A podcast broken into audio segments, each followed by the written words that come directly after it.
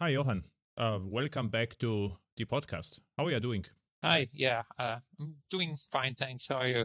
Oh, perfect. So, um, why why I would like to have you back because uh, I've seen more and more killer use cases uh, for JavaFX actually, and uh, it seems like you're doing well. So, uh, your platform is doing well. It seems also that you have a lots of clients. So, what is the progress of JavaFX or OpenJFX or Gluon? So, uh, what the state of, of Gluon right now? So, um, first of all, I think yeah, you're right. Uh, JavaFX is uh, getting popular again.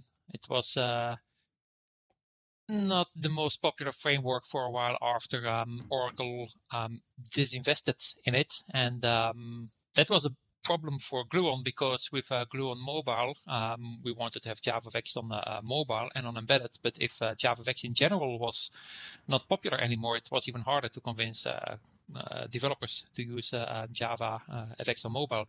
So we spent lots of time and resources on making JavaFX popular again um, on the desktop and actually on everywhere. And um, that is uh, working pretty well now. So you see indeed uh, more use cases where JavaFX is uh, being used. And um, we always make sure that whatever you do for JavaFX on the desktop also works on mobile and embedded. And um, over the past years, the focus, the the well, let's say marketing uh, focus was mainly on JavaFX in general, um, but we do see now that um, there's growing interest uh, for um, uh, JavaFX everywhere, which means mobile and embedded. So um, we um, we keep supporting JavaFX on the desktop for sure. So we we still the uh, I'm the co-lead of OpenJFX, and we are driving that forward, and we are um, going uh, to increase our efforts in that area. Um, in the uh, desktop area, we are going to add more um, additions on top of JavaFX.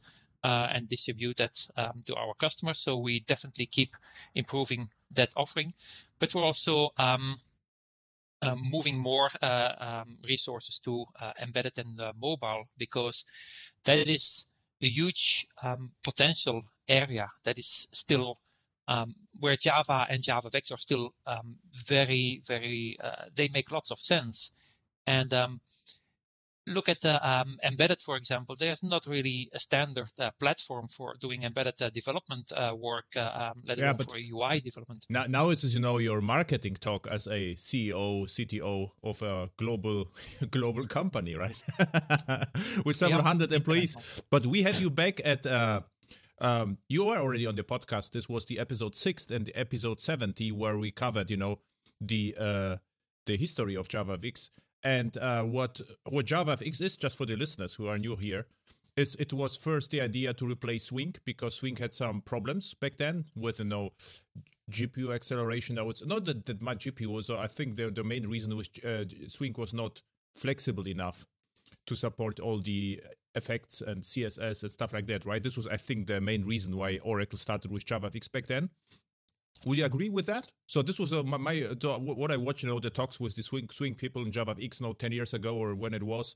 They they were concerned that swing with swing is really harder and harder to build modern modern UIs, and JavaFX was more flexible uh, uh, user interface technology, right? This was the reason from Oracle back then, or even Sun. Yeah, Sun actually. Yeah, yeah. yeah so it, it, it, it was still Sun then, and indeed, uh, um, AWT and Swing um, were done in a rush yeah. mainly they needed to be delivered uh, because uh, um, well, they wanted to show something with UIs. Uh, but um, I do know from some of the original uh, members of that team that they were never happy with it and they wanted to redo it again in mm-hmm. a in, in, a proper way.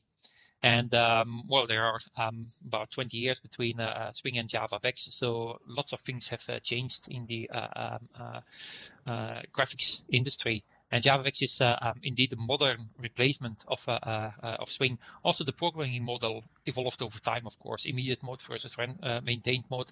that is something that that changed, and JavaFX was was indeed the um, a major boost for the uh, UI components of uh, uh, of the Java platform. Yeah. And it was also, I think, it was also the intention from the beginning to to do this um, everywhere because, as you know, Java started on the Star 7, which was not a cloud device, which was not a desktop, which which was sort of a PDA that James Gosling used for um, yeah. And there's still an amazing YouTube video with the Star 7 from, from James Gosling. And uh, you're right. And from the beginning, JavaFX was also meant to run on mobile. What I remember, I still have uh, a, a, cellular phone, like a smartphone, which is the origin one, which uh, was supposed to be the reference implementation for JavaFX. I forgot the vendor. It is actually no more exists. This it's, was. it's HTC Diamond or the Savage phone not Savage. It was. It's still um, the company is still around, but this is not doing right. So, HTC. HTC exactly. This HTC what I got exactly. This uh, and um, and uh, so one obvious or or very uh, how to call it? Yeah, um, more and more how to call it a a, um, interesting example of JavaFX uh, comparing to Swing was, you know, mouse over, what I remember, right? So if you like to mouse over a text field, so with JavaFX, you can have shadows w- without disturbing the layout, and Swing would be harder to implement. So this was one of the. There are lots of such small cases where we're really easy with JavaFX and, and really hard with Swing, and with JavaFX was also really easy with the uh, uh, CSS-like layout to uh, even create your very easily your own components. So you could, uh, like in, in, in, HTML, you can just draw a box and say, okay, this is the component. And this was harder with Swing. You you would have to use uh, Java 2D, which was more like SVG and less like DOM, I would say, right? So mm-hmm, and what yeah. what happened then is, so Oracle announced, you know, at the Java one, uh, I forgot the the year, the uh, support for iPads. 2007, maybe, yeah. Yeah, so, we already investigated that, and then it disappeared. So they said, okay, uh, they, it will come. They will show a demo with uh, uh with the uh who is the iPad, right? And and it run on stage. And then I was really and really you know uh, curious whether it would work. And then it just disappeared. And you told me the story. Uh, the reason was that they actually wanted to have their own mobile framework supported on JavaFX. And then mm-hmm. JavaFX mm-hmm. more or less died uh, from Oracle perspective, but you got the sources, and you are now the uh, benevolent dictator of JavaFX, I would say, with the open source community. But this is the short story, right? So you got the sources, and because you are, I would say, we already had it. You have uh, uh, interest in the capability in low level programming. So you were the guy beca- uh, behind Blackdown Linux, right? Back then, porting Linux to to uh, sorry, porting Java to Linux. So you um, you managed, you know, to uh, to provide the low level programming for JavaFX, and you are supporting now the JavaFX runtime for mobile uh, for all platforms. And I was really concerned because you are a small company, company, and so okay, let's see whether it will work at all. Because what I really don't believe is no small companies which are how to call it persistent enough or uh, or have the resources to maintain JavaFX over a long time. But it seems like you are doing this and not because only you have a company. What I know you, you are crazy Java guy. So, uh, so it's like you know a marathon in your head. So I don't think that you will just you know this is like your passion. So this is at least what I see. So as long as you can, you will support the stuff. This is my impression, and you're still convinced, and uh, therefore I say okay. Exception from the rule. So JavaFX with uh, Gluon and uh, and uh, your company can actually doing well, and you get more and more clients. So it seems like viable business, right? Yes. So, well, for, for was, it the, was it the right summary? So, like, you know, with the JavaFX, you got the source code at the time, and then you are maintaining as an open source project JavaFX, right? So, this was the the short his, history of Java. Was it right, JavaFX? Yeah, I think yeah, I think it's it's it's it's it's mainly right. Well, um, I think a few additions. Um, the the source code when um when Oracle stopped working with uh, JavaFX on mobile, um, the source code of Java JavaFX was already in a very good shape for being used on, uh, uh, on mobile, um, and that, that that's a that's a pity. Uh, I mean, that's that that was very good for us yeah. because that means that we didn't have to start from scratch. It's not that. Um, I mean, with with the Blackdown case, when we had to support Linux, there was literally no Linux um, uh, statements in the in the code, so we have had to do lots of work. But here, there were already mobile um, uh, rendering pipelines in the OpenJFX codebase, but Oracle didn't want to um, didn't want to use them, and I think that's a that's a historical um, strange event. I mean, if you're a very big company and you own the most popular um, programming platform on earth, which is Java, and then for mobile, you are saying all our strategy is JavaScript. Yeah. That that that is a very um, that is very um, very strange. But that I there were not really very much technical reasons for this. And so the good thing for for Gluon was that the technology was was already in a, in an excellent shape. um, simply because Oracle wanted to promote um, another mobile application framework did not mean that from a technical point, Java JavaFX was not a good uh, uh, approach. So it was more um, making sure that the um, well, some of the code was bit rotten, so we had to make sure that that uh, uh, uh was working uh, correctly. And then the I think one of the major focuses was make it simple to maintain because, as you say, with a small company, um, doing everything is is impossible.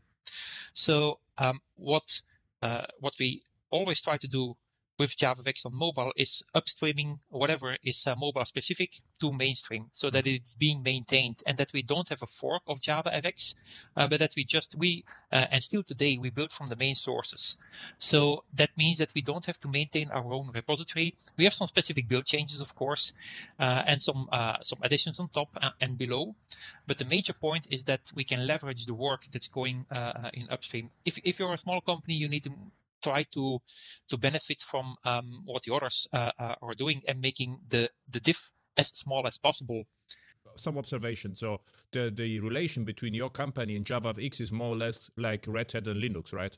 Or Payara and Glassfish. So it's not like someone else maintains the open source and you uh, version of JavaFX and you hope that they do the right thing. You are one of the main contributors and you are a good steward of JavaFX. So that's why I called you a benevolent dictator because I know you from I think we know each other for 15 years or something, and we always had fun at Java One. And I know that you are crazy passionate uh, guy about Java, so we always had the conversation. So uh, and um, and uh, so what it means is uh, there is an open source piece of JavaFX, and you provide added value with the Gluon, but you are still an open source guy. I mean, otherwise yeah. you, you you wouldn't you know port uh, java to linux which was uh, more or less fun for you so and you did lots yeah. of such projects just to remember the listeners you know i remember after java 1 if something was new you came to me and said yeah, i didn't sleep the night but i have the first demo you know this was always your mode at java 1 and and uh, regarding small company i think if the business works uh, Java was created by a small group of people, the entire Java. It's not like those are huge companies. So, what I don't believe, actually,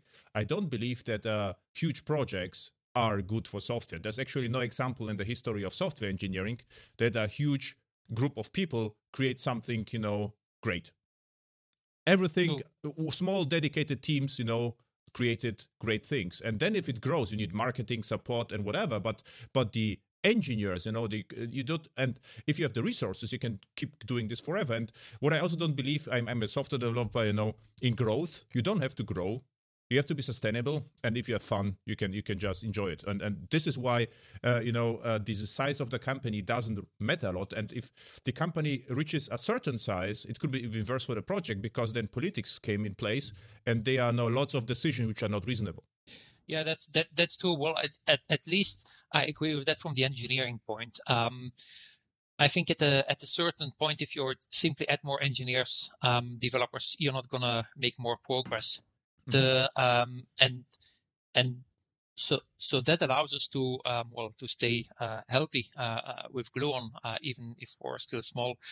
There are some cases though where, um, for example, if you target the automotive market, um, then 90% of the effort is not going into um, engineering, but it's going into um, talking to these uh, people.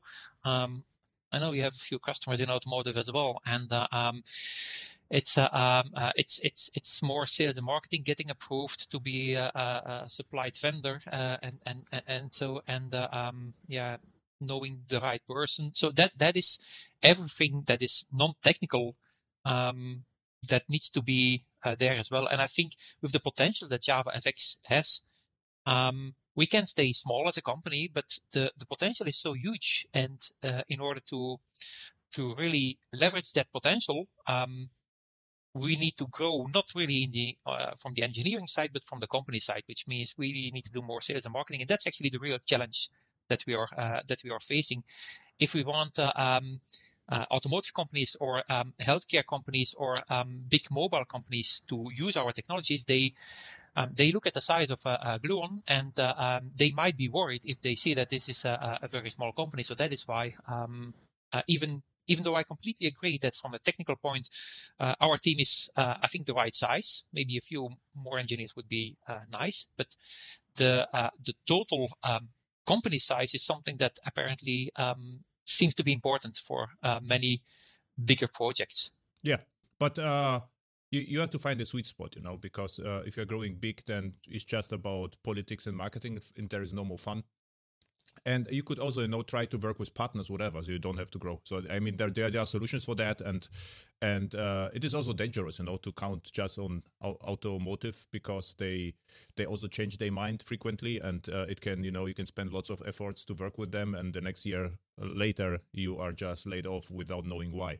So uh so i, I but this is like uh, i just want to focus on the killer use cases for javafx so um if we just uh, consider the source code, the open source, I, I found there is JavaFX 15. So right now, this is the uh, open source JavaFX. So it is comparable with that we had at the Oracle times, right? So this is like desktop toolkit for build great looking Java apps. And right, this is the first. Yes. This is the open source. Okay, then I'm right. And I could imagine with some magic of GraalVM or JMod or whatever, now we can even use create a, a native, not uh, uh, how to call it, how to call it properly. It is not like it's not Java. It is like Java cross compiled to native image, which is yeah. one file uh, or one 20, 30, 40 megs uh, file, which is executable for the platform and starts fast. And uh, technically, it is it technically Java? It is because there is a kind of garbage collector inside, but this is uh, but this is an executable one executable file, right? One exe, yes. one, yeah, exactly. And this is possible right now, right? So with the yes. open source version, uh, version of, of JavaFX without any Gluon, without any of your work, I could run, I can create a JavaFX application for desktop without any dependencies on any commercial stuff, just pure open source. And then even with GraalVM, I could cross compile it to a native to a native project, right? Yes. So we have a, a product. It's an open source product, so Gluon Substrate, which is actually the, the entry point uh, for this. And it's integrated. We have an IDE plugin uh, for um, uh, uh um, for NetBeans, uh, IntelliJ Eclipse. And uh, with, with that plugin, you can convert your Java FX code into a native image that works on um, Mac, Linux, Windows, Android, iOS, mm-hmm. and embedded. So that is that is already working. So it's and it's integrated in this uh, IDE plugin. So it's not that you need to study how to deal with uh, GraalVM and set the reflection properties. And so, so that's that's that's uh, uh all uh, integrated. And that is that is indeed well the um, the addition of uh, um, using the AOT compiler of GraalVM is really a killer feature for um, both desktops because startup is much faster. You don't uh, uh, you don't need to install uh, and uh, maintain a JDK yourself, but it's also a killer feature. Uh, it's it's an enabler for uh, em- embedded and mainly mobile because if you remember that HTC. diamond phone that you had at um, at Java One, you had to install, or it came installed with a, a Java virtual machine. Mm-hmm. And uh, the applications uh, required that uh, component to be pre-installed on the device. Yeah. And that is a, showstopper for Java on mobile. Um, you can't have uh, um, uh, something in the App Store or the Play Store, and then first requiring users, yeah, you have to to root your machine and install a JVM there, uh, your, your, your mobile phone. So that's that's not working. So the thing what uh, what we do when uh, using GraalVM native image is we um, we bundle the application code with the virtual machine, including the garbage collector and the whole threading support and the and the links to the native device, and so and that is all part of one executable. So you do not need to install Java uh, a JDK on your mobile device or on your desktop anymore. And that is what, what is a very big difference compared with uh, uh, 10 years ago when Sun tried to push Java FX mobile. That still required the Java virtual machine. That still required that they talked with Samsung and all the um, mobile device uh, manufacturers for bundling JVM on those phones. And you know that you have to update the JVM every uh, every now and then, and, and and that was not possible. Um, and that is a major change. So back then we need to know WebStart technology or something to download the the, the code, and uh, the WebStart was not able to replace Java because it was a more or less a Java app. So there were two processes: updated Java and WebStart, which was not uh, uh, very simple to use. And now what we could do is right now we you know we have fast internet connections. We can replace the entire image, which is 30. It really depends how many assets you have, but uh, I would say if you just have application, you could go with 20, 30 megs and just download it even every time, right? And this is very, very similar experience to Quarkus or Helidon in the backend. So this is exactly what they are doing. Java JavaFX does for for desktop. And what I understood, there is an with the Java JavaFX open source, pure open source Java JavaFX code. You you uh, you will need uh, an open source component from Gluon called Substrate. This is the same name as the Substrate VM. I think this is where you got inspired. And with the Substrate VM or sub, uh, Gluon Substrate, you can just cross compile, you know, the JavaFX to uh, to a native image, right? Yes, exactly. Yes. And it wor- works on Windows, Linux, and Mac, or which operating systems? Yes. So the um, our main development focuses on uh, uh, Linux uh, and Mac, but we also support Windows. So we do follow the the GraalVM roadmap a bit there. So they um, they also focused uh, first on uh, Linux, uh, Mac, but there's Windows support as well now. So we have we have support for that as well. And yeah. then also for the mobile platforms. So desktop is interesting. So, but I think the the killer killer feature is uh, mobile. And what I mean by mobile is as particular Android and iOS. So if you manage, you know, to to to develop a uh, a an, an app on desktop and then run it on iOS on Android without a friction, this is a big deal. Because right now there are not a lot of frameworks doing that, and the old frameworks are dying. So Cordova now lost complete support, was complete uh, actually proprietary, and now you you won't be able to run it. It is also dangerous because what uh, what iOS can do with such apps, they can say, okay, this is not a native technology, so they can just remove it from the App Store.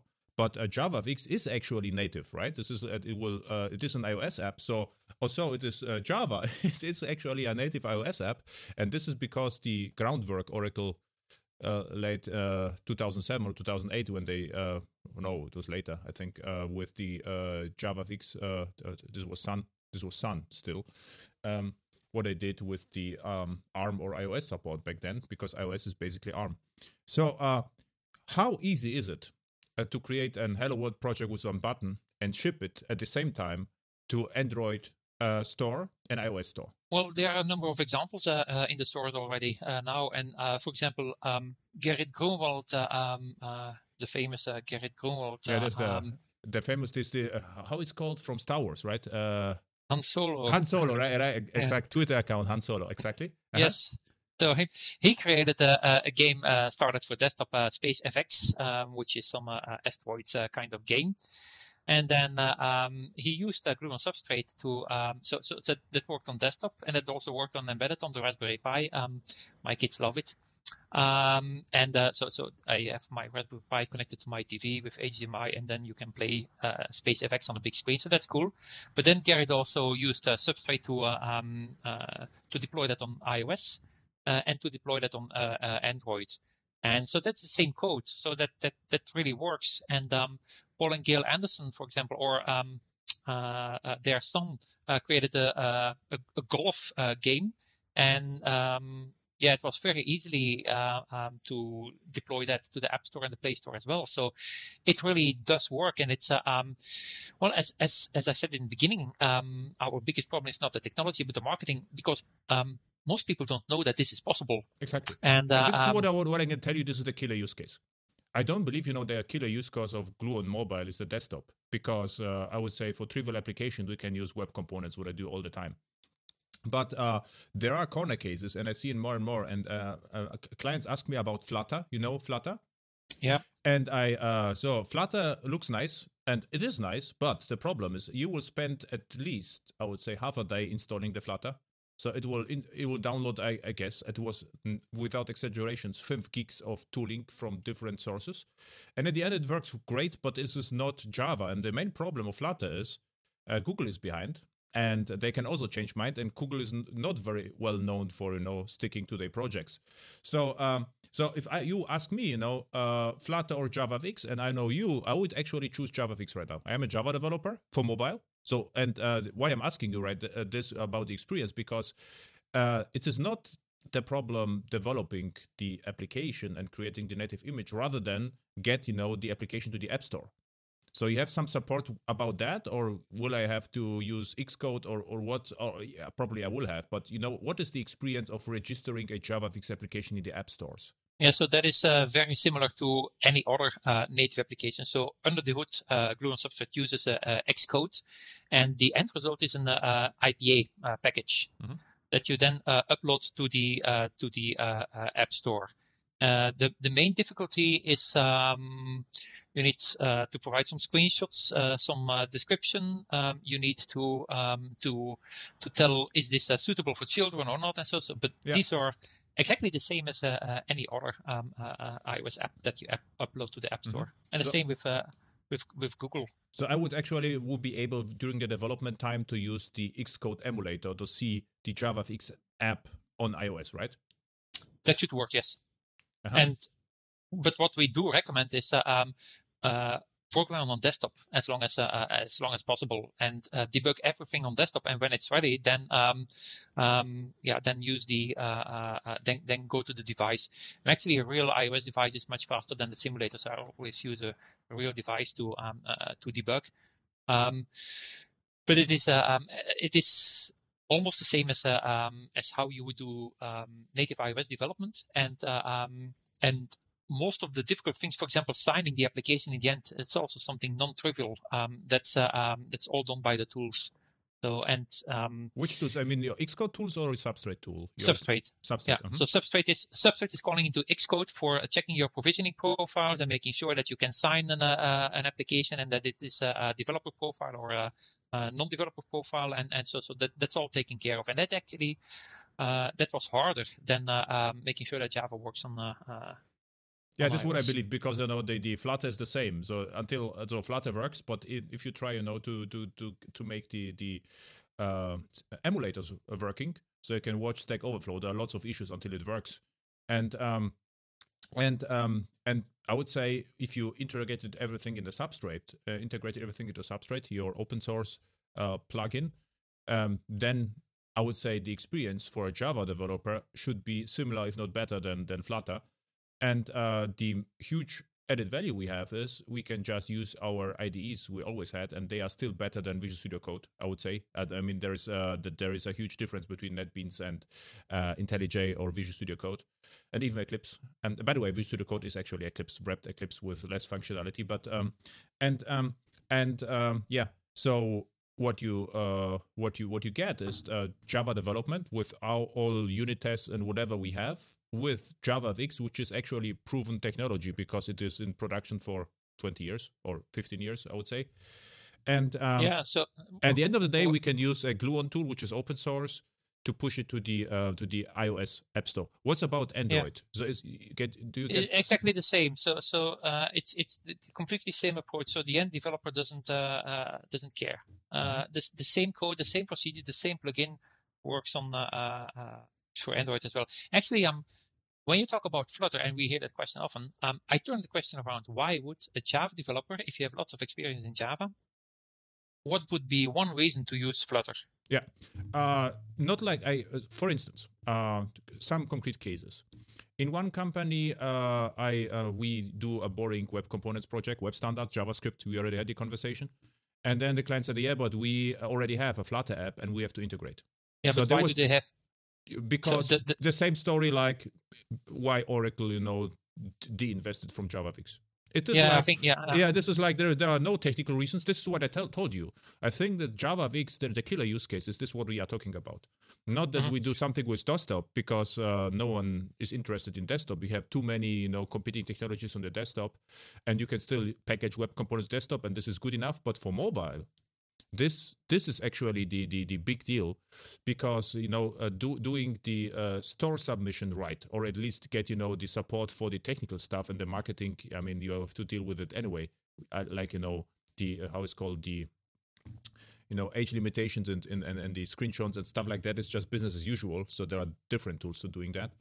And uh and uh the flutter is people like Flutter, people like Vue.js, people like Angular. There are no technical users to use Angular, so I still don't understand why it is around. And and and is uh, people invested it already. There are book, books written about that, right? So you will get Angular the next years until it really dies. And uh, so, I, but um, sometimes if I have the power, so we had you can do something about that. This is why I'm asking you. But there's uh, lots of such projects for mobile, and um, for instance, what I have a lot, we can do a lot with web components and SPAs, PWAs, and the reason is very similar to Java. I can write a simple JavaScript application which looks like Java and runs on the devices, kind of right. I have no access to to you know the the the, the hardware. So I get some access, but not the true access. And this is the next thing what I found. Gluon Attach, I think, is the API from you. So what you can do for me is you can expose your native uh, native sensors of the device or capabilities to a JavaFX app. And this is the true killer features because now I cannot use my web components anymore. I will have to use something proprietary. And now the question now what to choose. I could use uh, Flutter or I can use JavaFX. And I would say I would trust you more than uh, than Flutter. Why? Because you are a small company, right? So we can have a support contract with you and say, okay, please expose this device or whatever. And I I think if it's possible, you will manage to provide that.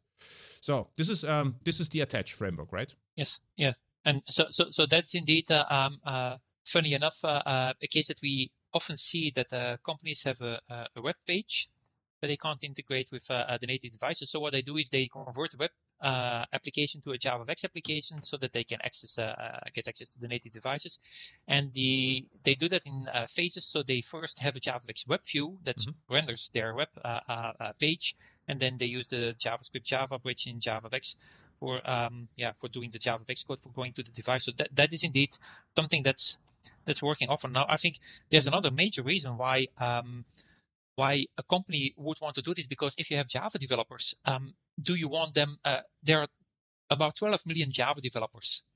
They can program for mobile. They don't need to learn Dart or any other new language to go to mobile. Uh, the, the, problem is that most uh, don't realize uh, this yet, but that is actually the main reason why I think um, when I ask um, companies, why do you use Flutter? Oh, because that's cross-platform. Exactly. Well, the same is with Java. It's cross-platform, and there are way more Java developers than than Dart developers.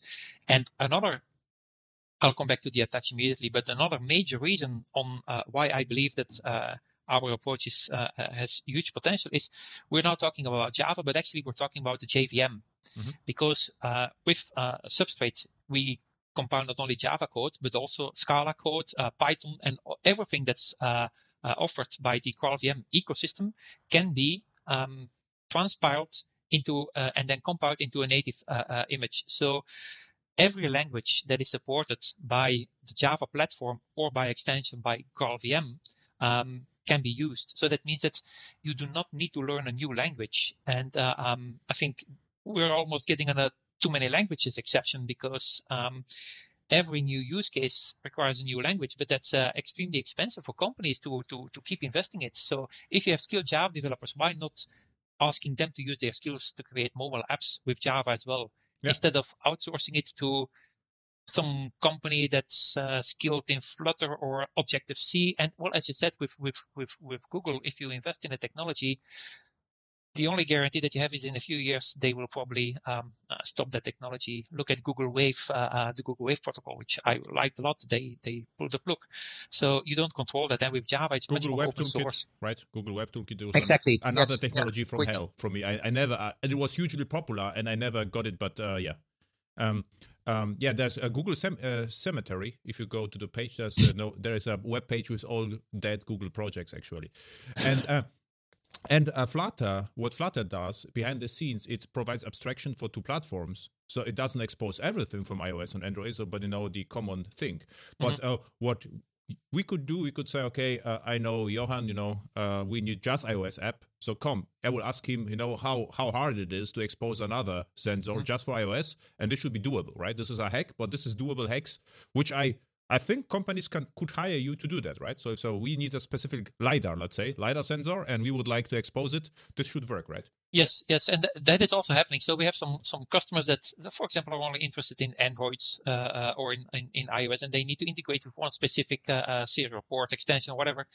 And uh, uh, and then well, we we do that as a project, but what we um, always try to do as well is um, we see if it would be relevant to others as well, and then we ask them, can we make this uh, uh, open source and uh, put it in attach? Mm-hmm. Um, and and most often uh, companies say yes because they know that uh, uh, if they make it open source, um, others will use it and it yeah. will be easier and cheaper to maintain. Exactly. But in some some cases, uh, well, for example, if you talk about lidar, that might be proprietary, and so so so then um, we develop a specific um, extensions to attach. So attach is a is a set of services. I think you can compare it with what Cordova used to have as well, a whole variety of APIs that uh, as a Java developer, you use the top level Java APIs uh, to and uh, to get, for example, the location of a device.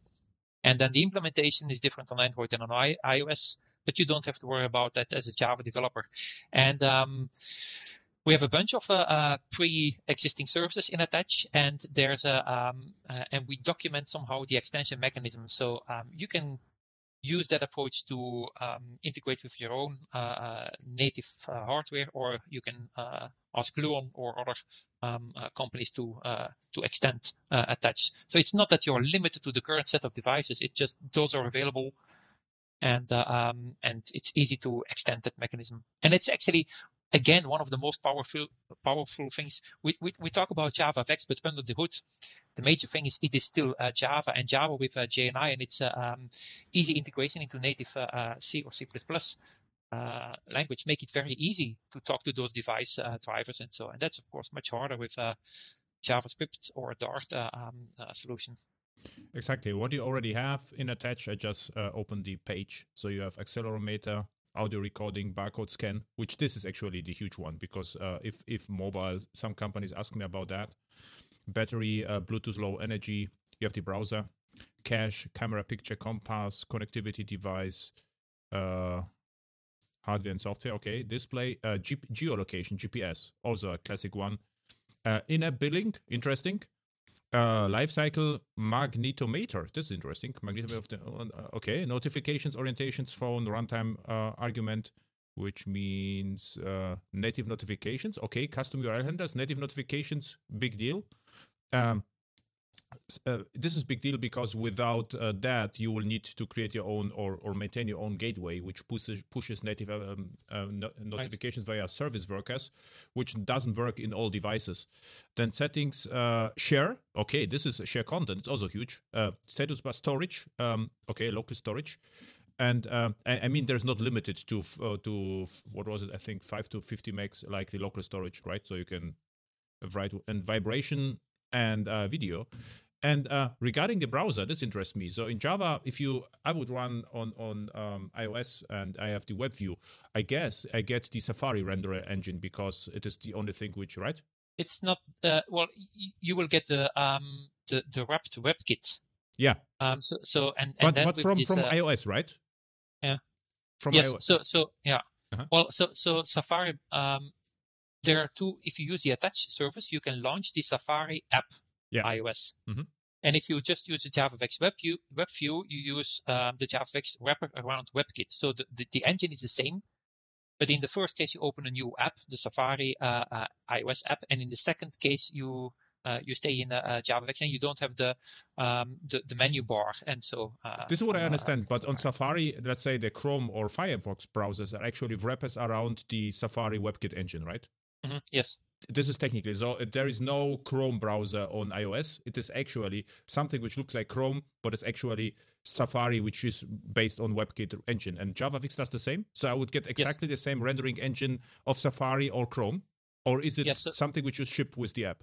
Uh, no, so what um, on on desktop we ship the uh, complete WebKit, okay. uh, uh compiled WebKit, but on mobile we do not do that. Um, we leverage the the WebKit uh, um, library that's available on the device. So we we use the native library, uh, the native WebKit components on the device. That's actually uh, exactly the same what I would get if I were Google with Chrome, what they have to do with their browsers, or if I were an Xcode developer and uh, Xcode, yes. oh, uh, not Objective, what's uh, Swift developer, and uh, I would use the web view in Swift, I would get the same exact component. Yeah, well, you you you will still need you will still get a wrapper because the web view component is uh, some uh, some wrapper around the uh, underlying WebKit uh, or Chromium implementation. Yeah. But uh, what, what, where I'm going with it, so uh, this is great news because uh, I get the similar web standard support as Safari. So I could actually ship my web component application to this. and interact with Gluon Attach to get access, you know, to the sensor. So I could actually build a hybrid app, which mm-hmm. runs in JavaFX and for you you could expose some APIs to JavaScript, right? You could actually the APIs are should be should be doable that you actually yes. expose, and and then I could call you and uh, and do extend the capabilities of the web platform with JavaFX. Mm-hmm. Yes, yeah, that is yeah, that, that that's indeed the case that's been used as well. Yes. And yeah. in general, people sometimes ask, is this and this and this supported? Well, if it runs on your Safari app, it runs on JavaFX uh, uh, as well. That's indeed uh, the case. For example, the um, WebGL support. And so um, mm-hmm. that is the same. if it works in Safari on your app, then it works in JavaFX mm-hmm. as well and how I could get access to, let's say, barcode from JavaScript. So uh, is this like I would say some new Gluon and something like this? Is this like JavaScript API or? It, it's a Java API. So, but with uh, um, if if you uh, let, let, let uh, my idea. So how I would do it exactly, I would do in Java. I would wrap the Gluon Attach pass it to the JavaScript uh, view, and then I can just call it from Java. What we did with Nashorn and all the years, right? So I could yes, cre- exactly. I, okay, this is perfect, even better. So I I could actually create my own nicer wrapper. So with no nicer, I mean. Uh, let's say barcode. So what I could do is I could create a simpler API which wraps your barcode API with added value and expose my API to JavaScript. Yeah, yeah, yeah. And that's actually what what a big customer of uh, ours is using uh, uh in the cultural uh, sector. So they have th- that's on a kiosk uh, system. So mm-hmm. they have a web page and it scans barcodes and that's then being sent to to a server. And that's um, yeah. And this is, for instance, a way easier than with Flutter, because I have a Gluon Attach, right? I can create with Java my own API this is what we did Nashorn for years without any JavaFX. We actually used, you know, uh, some Java code, and um, I exposed the JavaScript uh, Java code to JavaScript, and I built rule engines, validation logic in JavaScript, and loaded it from somewhere. And and this is now other way around. So we have the device capabilities provided by you. I could create a integration logic, my own logic with Java, and uh, not you know to make the components too complicated. I could even test it outside of the component, my integration logic, and then you know. Um, uh, um, how to call it push it to uh, to the javascript engine and just call it from javascript as if it were a native browser api yeah so yeah it will so be it, glue on dot you know get a scan and it will scan.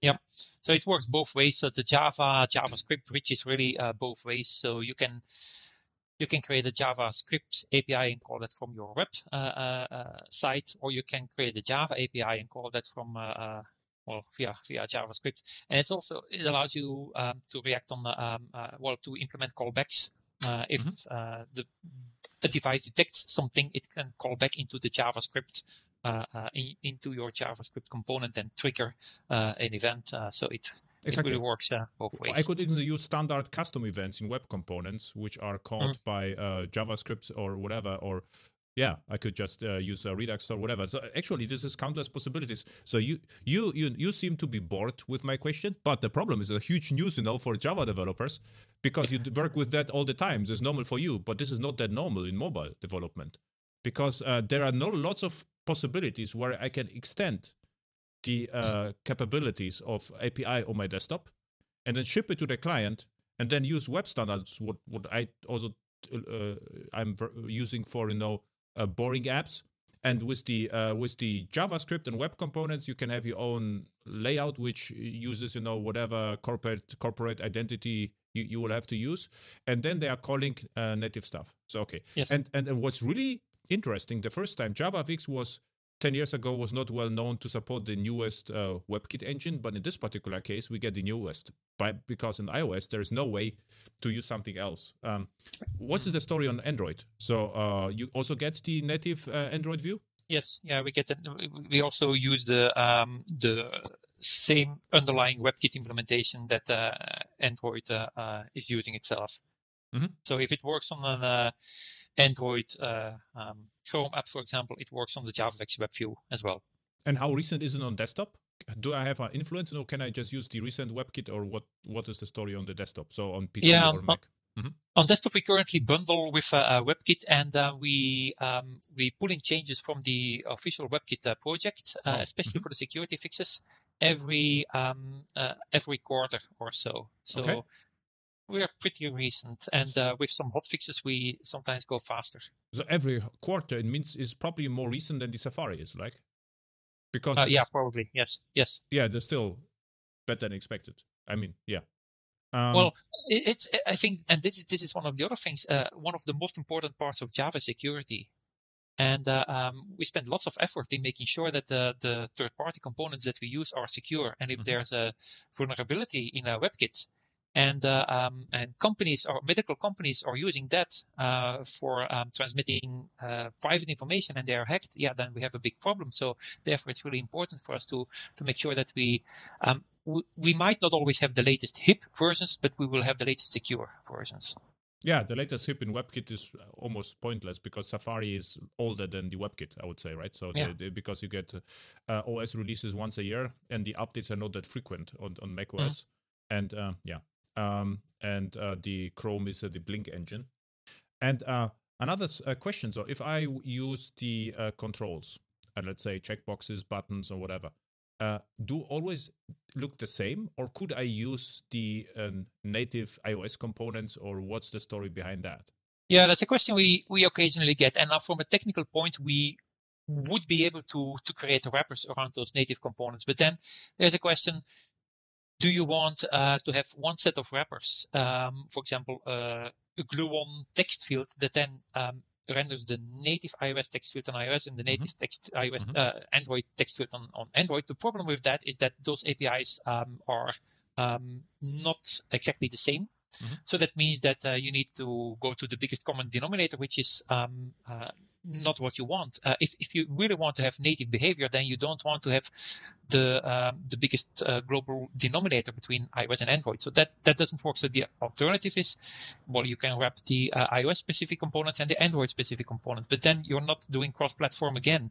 So therefore, um, our um, approach is that we use the um, the JavaFX approach. So we have the JavaFX uh, components that are cross-platform and that are then rendered using uh, the uh, JavaFX hardware uh, acceleration. And um, with Gluon Mobile, we have a set of um, specific CSS extensions specific to iOS, specific to Android, and some specific mobile components, like for example um, the uh, floating action button, and so. So that is something that you typically don't use on desktop, but you use it on mobile. So that's a set of controls that are uh, mobile specific, that follow the material design uh, guidelines, and that are um, uh, looking very native on iOS and Android not 100% native because, um, for example, the text field is still uh, um, uh, a JavaFX text field. So if you're really uh, a mobile uh, expert, you would notice that it probably looks uh, different. Mhm. Um, but for most users and most use cases, it doesn't matter. It is though, uh, if I'm honest about it, um, if you really um, need to create an application that's really native, uh, then I would recommend go with uh, iOS native and Android Yeah. native. Then don't, but then don't use Flutter or React Native or whatever uh, as well. Then really go native. And you know that it's much much more expensive, uh, harder to maintain. But sometimes, if that is your brand and if that is your core value, then yeah, go for it. But for most of the, especially business applications, um, you really want to have a cross-platform brand, and you want your brand to be uh, uh, present in the application, not iOS or Android. And therefore, um, uh, JavaFX is uh, uh, really very good because you can, um, well, you have the same style on iOS and Android, and you can still, um, with different CSSs, you you have a different uh, uh, native look on iOS and on uh, Android.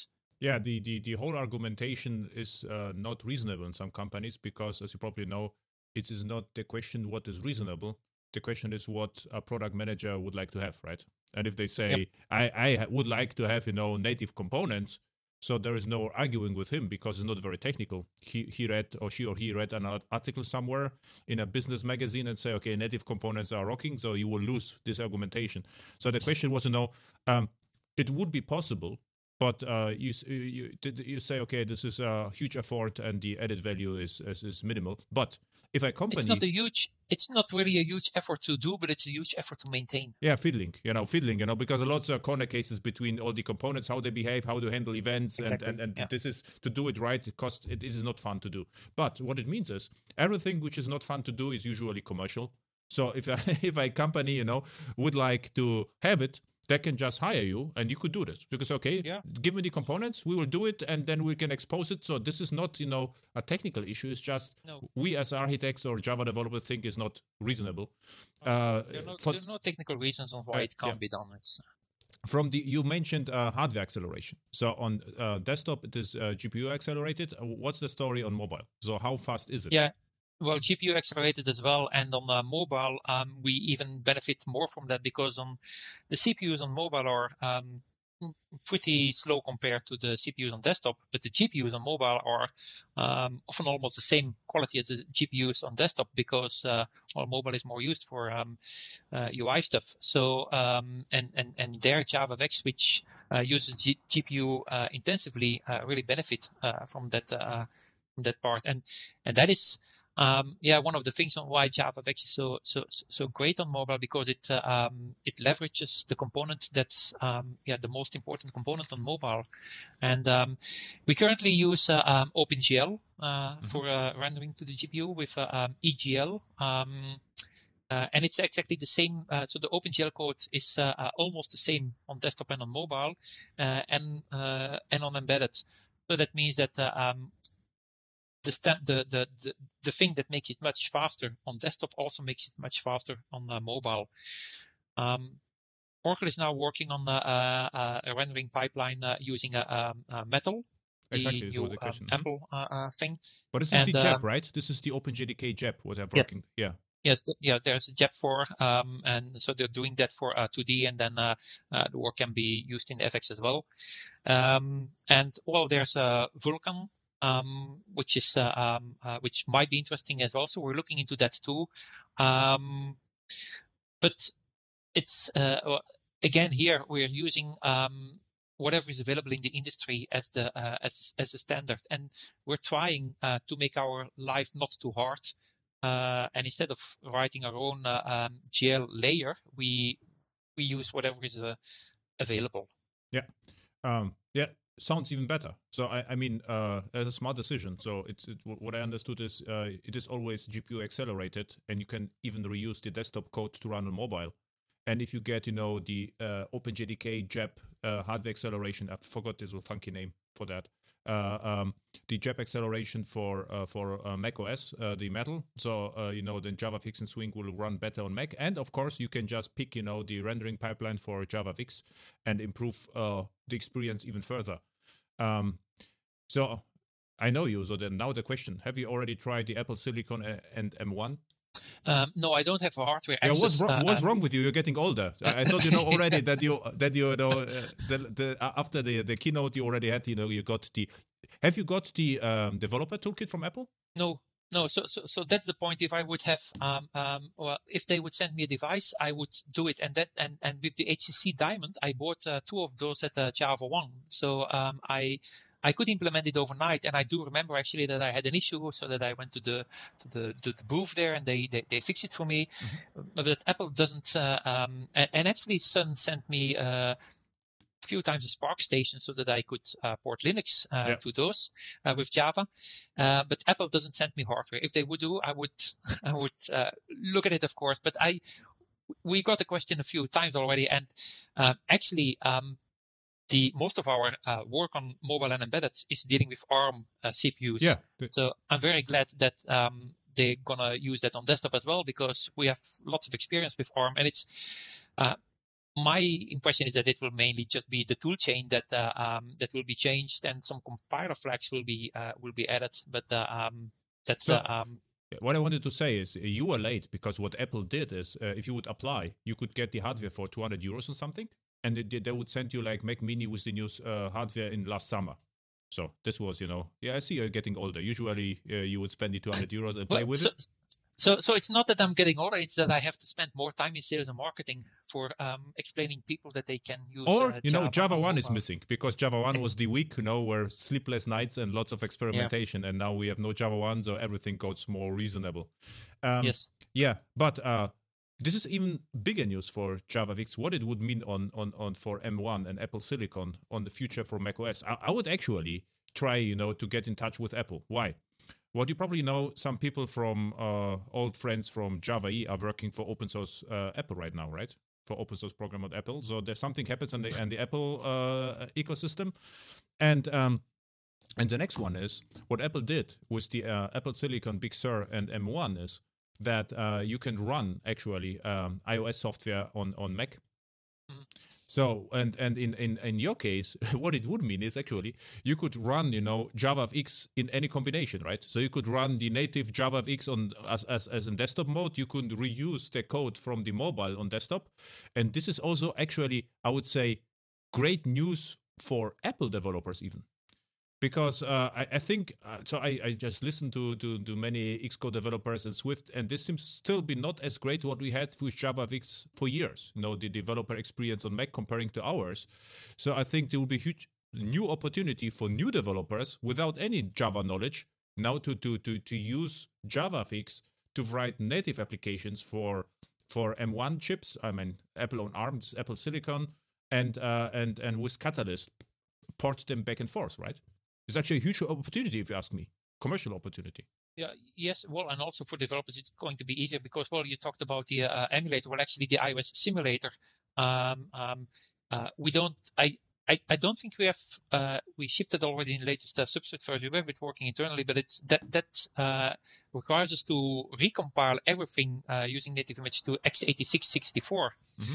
Um, because and, and and and that is a bit silly because if we could use ARM64 then we could use the same binaries on uh, uh, iOS and on, on, on Mac, or at least the same uh, format. And um, so, yeah, I'm really looking forward to the ARM support on on on, on Mac. That's um, what what what I will do, regardless know how how busy you are. I will ping Apple and say, look, I would like to talk at your next conference and show it the case and, and explain exactly.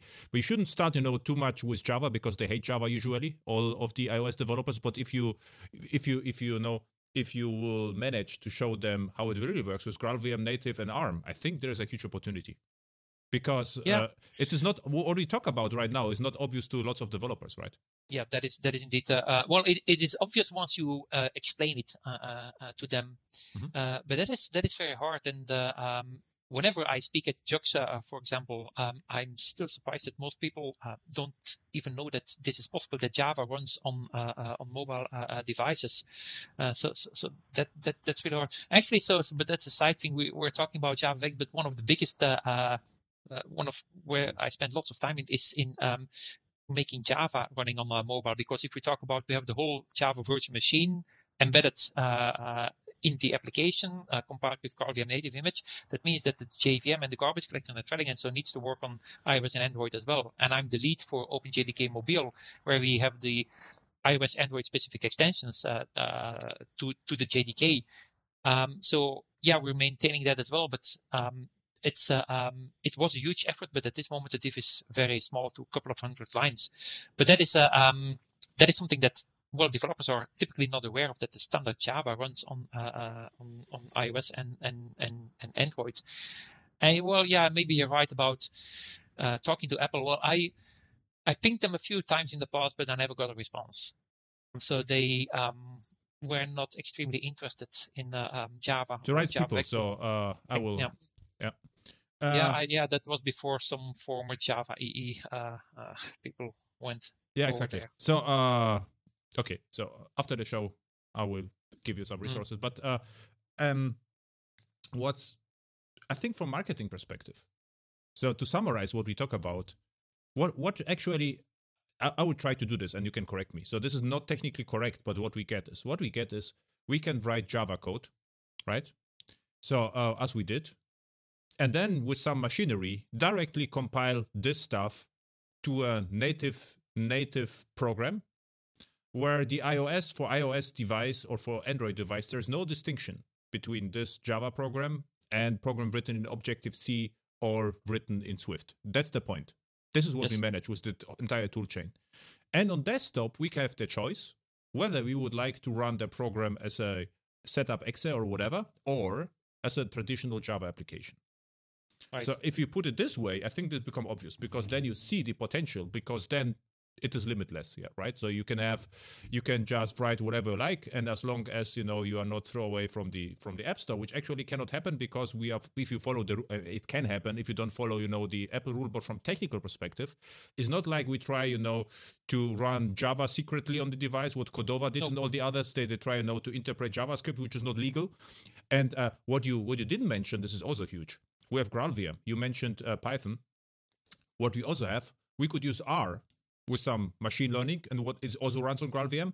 And we have probably the most compatible Node.js and JavaScript implementation. So we can even uh, use JavaScript in a legal way on the uh, on on iOS because it gets cross compiled or however how transpiled? What's the name actually for it? So if we so, we take javascript and run it on graalvm and compile it to native image what is the technical term? Is cross compilation no right? It is no uh, no. Yeah i i i, I don't know. Uh, uh, we we we we call it whatever uh, others want to call it trans transpile is is often used as a word. So transpiling yeah. Java bytecode into native uh, code. But okay. But transpile on JavaScript is completely, different. You will uh, convert source code from uh, um, how to call it um, TypeScript to JavaScript, right? So you are transforming the ASTs and and. So so so there um, you can execute the JavaScript code on the uh, GraalVM uh, uh, uh VM, and uh, um, the terminology is, is I try to stay away from that because um, some people are very picky on it, and and I'm not. So, yeah.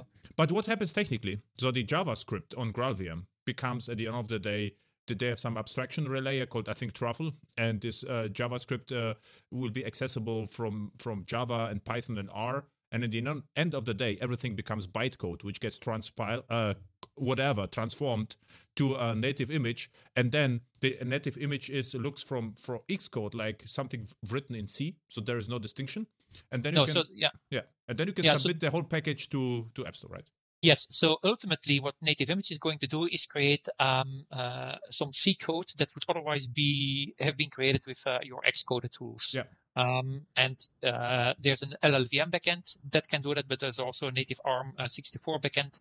So in the end, it's you you only have um, uh, C code. Um, uh, sorry, you have native iOS code for the mm-hmm. ARM64 CPU. So that's uh, uh, and the source of that is um, is irrelevant if it comes from an Objective C file or a Swift file or a Java Java bytecode and then compiled file. That's uh, um, that's irrelevant, and uh, um, and so it can come from a Java application, but it can also come from an R application uh, or from uh, any of the languages that are supported by Truffle.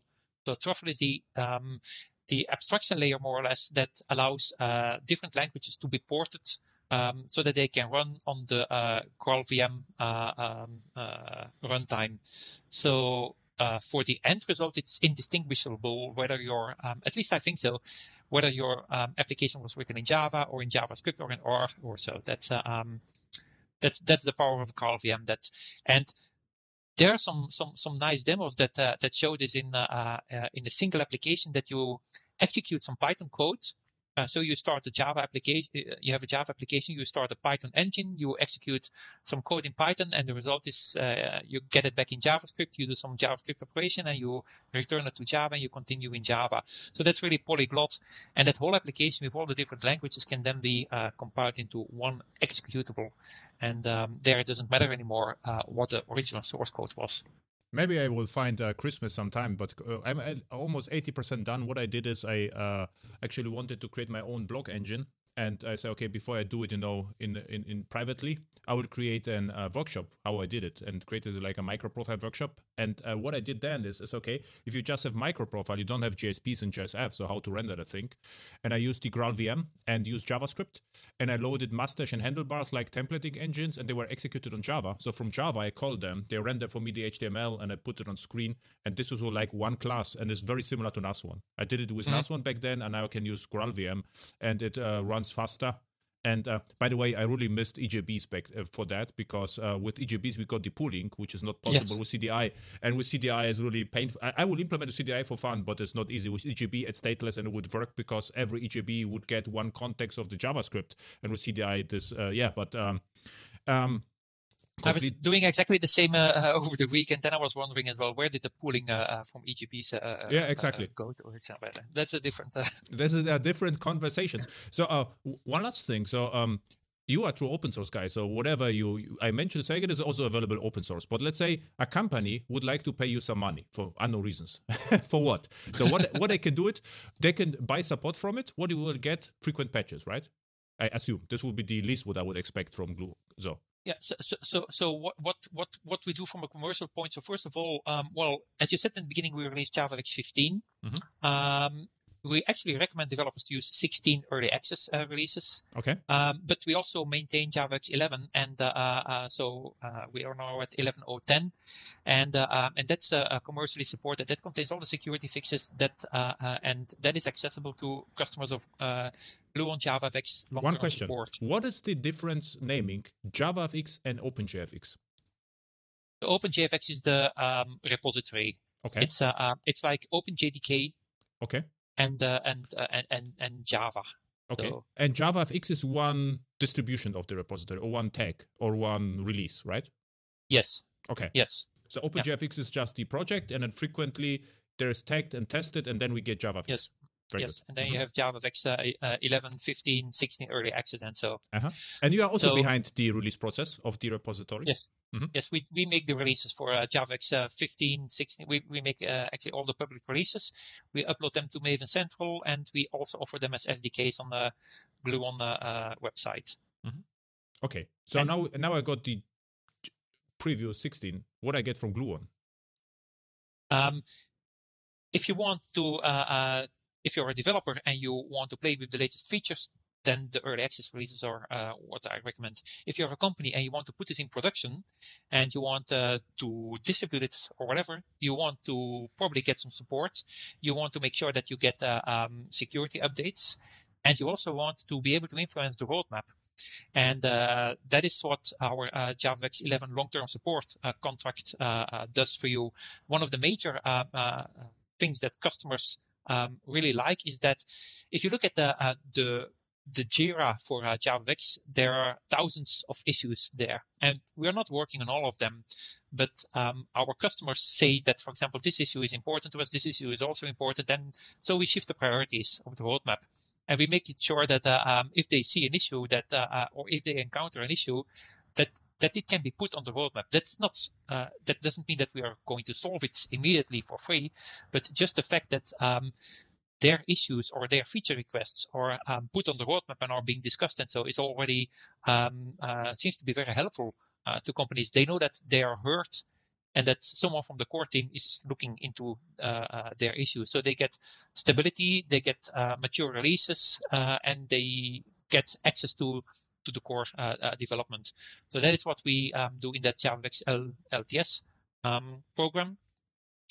We're um, apart from that, we have Gluon Mobile, where um, we have this uh, uh, specific set of uh, um, mobile-specific controls. Um, we're also adding more um, uh, tools in there. For example, we have Gluon Maps, which is a JavaFX mapping. and the Gluon Mobile is is open source, or do we have to buy it, or what? No, Gluon Mobile is is commercial, and it contains a number of things. Um, uh, some of them are commercial components and other are GPL com- uh, components. But that is a, um, we are um, working on a better explanation uh, as to explain what is part of uh, Gluon Mobile. It is actually the um, Gluon specific enhancements to the uh, OpenJFX that make it easier um, to develop mobile applications um, that come, for example, with the floating action button exactly. and, uh, um, and, and, and these things. And also, uh, so Gluon Attach is a, a, GPL, so that means that uh, you can um, use it for free uh, in your uh, uh, open source applications. If you want to use it in a proprietary closed application, uh, you need a, a license from Gluon, and that's part of Gluon Mobile, for example. So the add-ons that we distribute are um, or maintained in Gluon Mobile. And then, of course, what we well, actually, the um, the third product that we have is Gluon Cloud Link, which makes it easier to connect your client applications with uh, uh, cloud applications and connect to serverless uh, applications on um, serverless servers. Um, and that is that is a very useful component because um, on mobile um, you diff- you often need to execute some some business logic, mm-hmm. but the business logic may may change So what we have is a component that instead of doing REST requests to uh, to data sources from the mobile device, it just invokes a serverless function on a server, which then uh, uh, does the uh, the real business logic and queries the other backends. And so, and if some of the backends change or something changes, you only update the the serverless code on the server, and you don't have to update the mobile app, which is much more painful. Similar to Firebase, so that, something like Firebase, you know. Yes. So yeah. So so so that is uh, uh, that is some of the functionality is offered by Firebase as well, but we, uh, I think that the serverless um, uh, functionality that we add is, is, is, is really cool to Java developers. Um, and it's being used, uh, uh for example, the Devoxx uh, uh, mobile scheduler um, uses so, so, so, you created your own backend, which is serverless runtime, right? Well, we, we leverage serverless. we have our own serverless container uh, using uh, the Event uh, project, but we also integrate with AWS Lambda or Oracle Functions, for example. So if um, customers want to run their serverless Lambdas on AWS, that's fine. So they use Glue Gluon CloudLink, which is the middleware that we uh, offer as a SaaS solution. And the mobile application will say that, for example, give me all the uh, sessions from next week. And that is just uh, sort of an RPC call that then goes to Glue Gluon CloudLink, where mm-hmm the customer uh, configured it that if this call comes in, you need to call this uh, AWS Lambda with this and this parameters. And if the results come back, first uh, do this conversion, for example, everything minus one hour because there seems to be a bug in the backend. Uh, um, okay. So before we send it back to the client, and so, so uh, and, and, immediate and idea, immediate idea. What you can do, you could uh, wrap it with microprofile GraphQL, right? So you could provide a GraphQL API as, a, as added value yes. and the resolvers, you know, which will just call to the backend. So this will be doable. Yeah, that's funny because that's indeed on the roadmap. So GraphQL okay. uh, uh, is uh, uh, is something that uh, um, yeah that's uh, um, that's on the roadmap. Yes. And another one which is really interesting but lesser known is it's called not Open API. This from Microsoft. It's um, Open Data, OData. And uh, the GraphQL is uh, a little painful for you. For you, use case is perfect, but in usual projects is uh, pointless because you need a server the, which resolves the calls. And OData from Microsoft, uh, SAP uses a lot uh, of OData, for instance.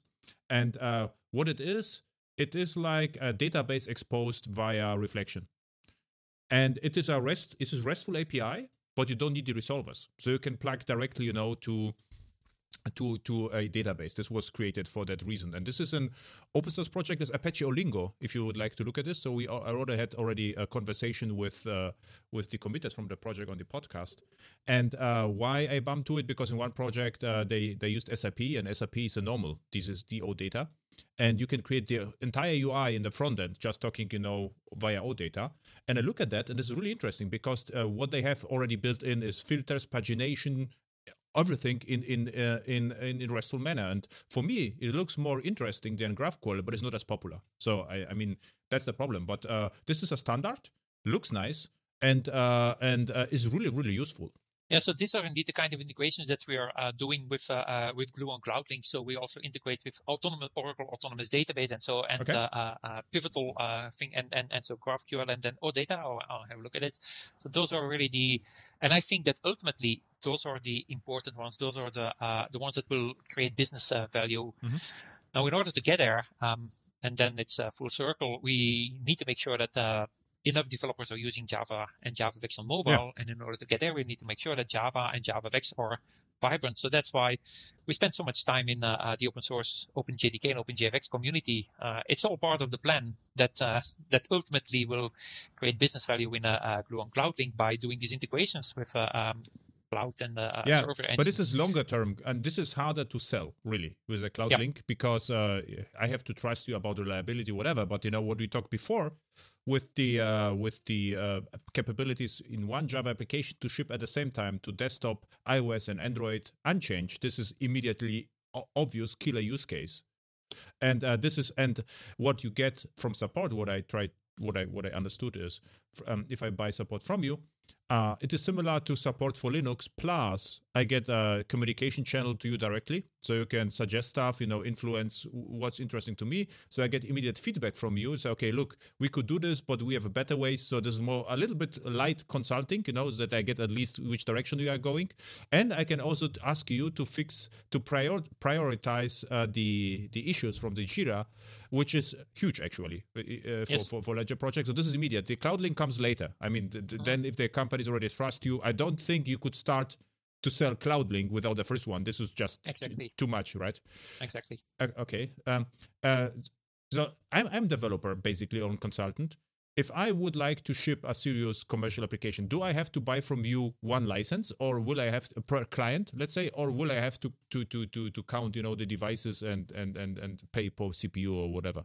Yeah, so that that is something that we're um, uh, still working out. Uh, uh we have uh, developer-based licenses, so the the uh, Java 11 long-term support is per developer. Uh, so one developer is uh, one one one seat, or or it's in group if you, if you have one or two developers, and then from three to five it's that price. And so for embedded we have volume based, and for mobile it's um, it's difficult. Um, at this moment it's developer based. So if if you are one developer and you create a commercial application. So if you have a free application, uh, uh, yeah, don't worry, uh, everything is for free. If you have a commercial application, um, then you, and if you're one developer, then you pay one uh, license for Gluon Mobile. Uh, but we are we are working on that uh, model, and that explains why I didn't have time to do the Apple stuff. okay. but but it's uh, and it, it's a difficult question because suppose that you're one developer and you create an application that's being used by 200 million uh, users and you uh, make billions of it and then you pay uh, one license uh, to to to us, uh, so uh, thousand dollar a year. So that, that that's not proportional to, for example, if you're a big company with uh, uh, 50 developers that are creating an app that's used by 200 people um, that are doing something that are barely big making money out of it, but then you would have to pay 200 licenses. So it's a it's a difficult model because what could really happen is I get the question though frequently, can you build for us an app and so on? I see more and more, you know, the integration scenario. So one day I will approach you. And in my case is like, um, and I really like to pay for support just to support, you know, I mean, uh, if I something use with added value, why not pay back something? But uh, what happens to me is uh, clients ask me which various sizes. I always uh, sometimes even don't know by how many users the app is, is, used. But uh, this is usually a small app because I cannot, uh, or proof of concept or whatever. So um, I, I would expect to to pay you one probably one license per client would be fair, and then the client, for instance, they will have to pay the support costs. So there will be different model. You know, my developer license that I'm develop and make the um, application operational but if they would like to have support, then they have to negotiate with you, you know, the support costs. Because uh, my job is just to build the app, and this is one license per client or per seat. I don't care. I can pay per client, whatever. But how often it is used, I'm, I'm out of the game. So I get paid, and I'm I focus on another project, and they have to negotiate with you, you know, uh, about the support costs and patches and whatever, right? All right. Yes. Yes. That that so, so a combination of those two things is uh, uh is ideal the, the difficult thing is to make it clear and uh, uh, transparent and to cover all the, the corner cases. That's uh, um, but yeah. but that idea is indeed uh, um, yeah fair and valid, and that's what we aim for. Yes. Yeah. Oh, perfect. Uh, the last question. We are a little bit over time, but uh, it's always interesting chat with you. So, actually, Oracle is a great steward of Java, right? So I'm really sad that Sun is no more no more around. But uh, I mean, it is. But uh, I mean, if you look at, uh, they have still some decisions which are strange for me. But if you look at GraalVM, GraalVM is like huge, right? But it's uh, it is like uh, huge news, and did this actually make Java interesting again? Then uh, yeah. maybe such such things happens by mistake at Oracle time, but they still happen turn out to be great, right? Or or they um, the commercial version of Oracle Java uh, the the impact was that we have now lots of OpenJDKs from different vendors. We can buy, you know, commercial support from other companies, which was not possible before. So, I mean, at the end of the day, looks good, right? Yes. So I think uh, um, with the uh, Java module system, um, many uh, developers are pretty vocal about how much they hate it. But I think it was uh, uh, major necessary thing that needed to happen. And uh, this makes uh, Java relevant again for the next 20 something years. And, um, and also the fast release cycle. I think that that is working very, very well. So they, they, they did a great job there. Um, uh, in making it possible to have new features uh, faster, but still maintain uh, the stability that we are used from the Java language. So I'm, I'm, I'm really happy with how that development is going. And then uh, the the GraalVM uh, part is extremely exciting because that is a um, um, that is also uh, well when I say that the modules is going to make Java relevant for the next 20 something years, I think GraalVM is going to make the Java platform uh, relevant for the next 20 something uh, years. Because that is really where um, the IT industry is uh, moving uh, into into those standalone images and support for polyglots and so so so that is um, and that is that is a very smart uh, uh, investment that uh, that Oracle made there. And I think that is a I think the, the, main issue that I see with Oracle is that they they barely seem to realize what a huge competitive advantage they have. Yeah, uh, they, they don't point. sell it at all. So they do lots of great things, and this is basically invisible. Or you yes. know, I don't know whether you know the Helidon team from Oracle, the Helidon runtime. Great people, great thing, and this is almost no one no one noticed how how how good it actually is, right? Well, it actually is the same as what I said uh, earlier. Um, Oracle has everything to um, outcompete Android uh, uh, from with uh, yeah. Java on mobile, but they go to court instead. Yeah. but, but they have all the technology to to, to yeah. outcompete them. So, or you mentioned the project FN. I think this was FN what you mentioned, right? The uh, Java function project. So actually, it was really really great. But if you look at the GitHub repository, it there are no more lots of commits. You know, this is not the, and this is a sad story actually, because it had a huge potential. Yep, yeah. So those things happen. Yeah. Yeah. Now, question: uh, Where people can find you on the internet? So, what are the links? You know, commercial and open source, whatever. Your Twitter accounts, or just now is your marketing time. Yeah. So the uh, the website of Gluon is gluonhq.com. Mm-hmm and uh, uh, the products are explained there. Uh, everyone complains that our website should focus more on this or that, so we're continuously evolving that. My Twitter handle is Johan Vos, mm-hmm. um, and um, yeah, that's where. Um, but mainly the website and the, the Gluon Twitter handle is at Gluon HQ. Mm-hmm. So that is where um, you will find news and uh, um, where you can start discussions. Okay. So thank you. It was a fun. And I would like to invite you back next year to talk a little bit, probably even quantum computing, if you if you don't mind. So a little bit. Yeah, that would be very ah. interesting to to to to talk about uh, uh, as well. My book will be out in January, I think. Uh, oh, very good. So then I will buy your book and um, read it, try to understand it. I think Mission Impossible probably, but then I will uh, ask you, know about. Uh, it would be a good test case. I think uh, um, if you don't understand it, I did a very bad job. Oh, then okay, then I will spend a lot of time of education, you know, too. Thank you. Uh, then see you January, February, I would say. Again. Yeah. Talk, talk about the That's news. Bye. Great. Bye.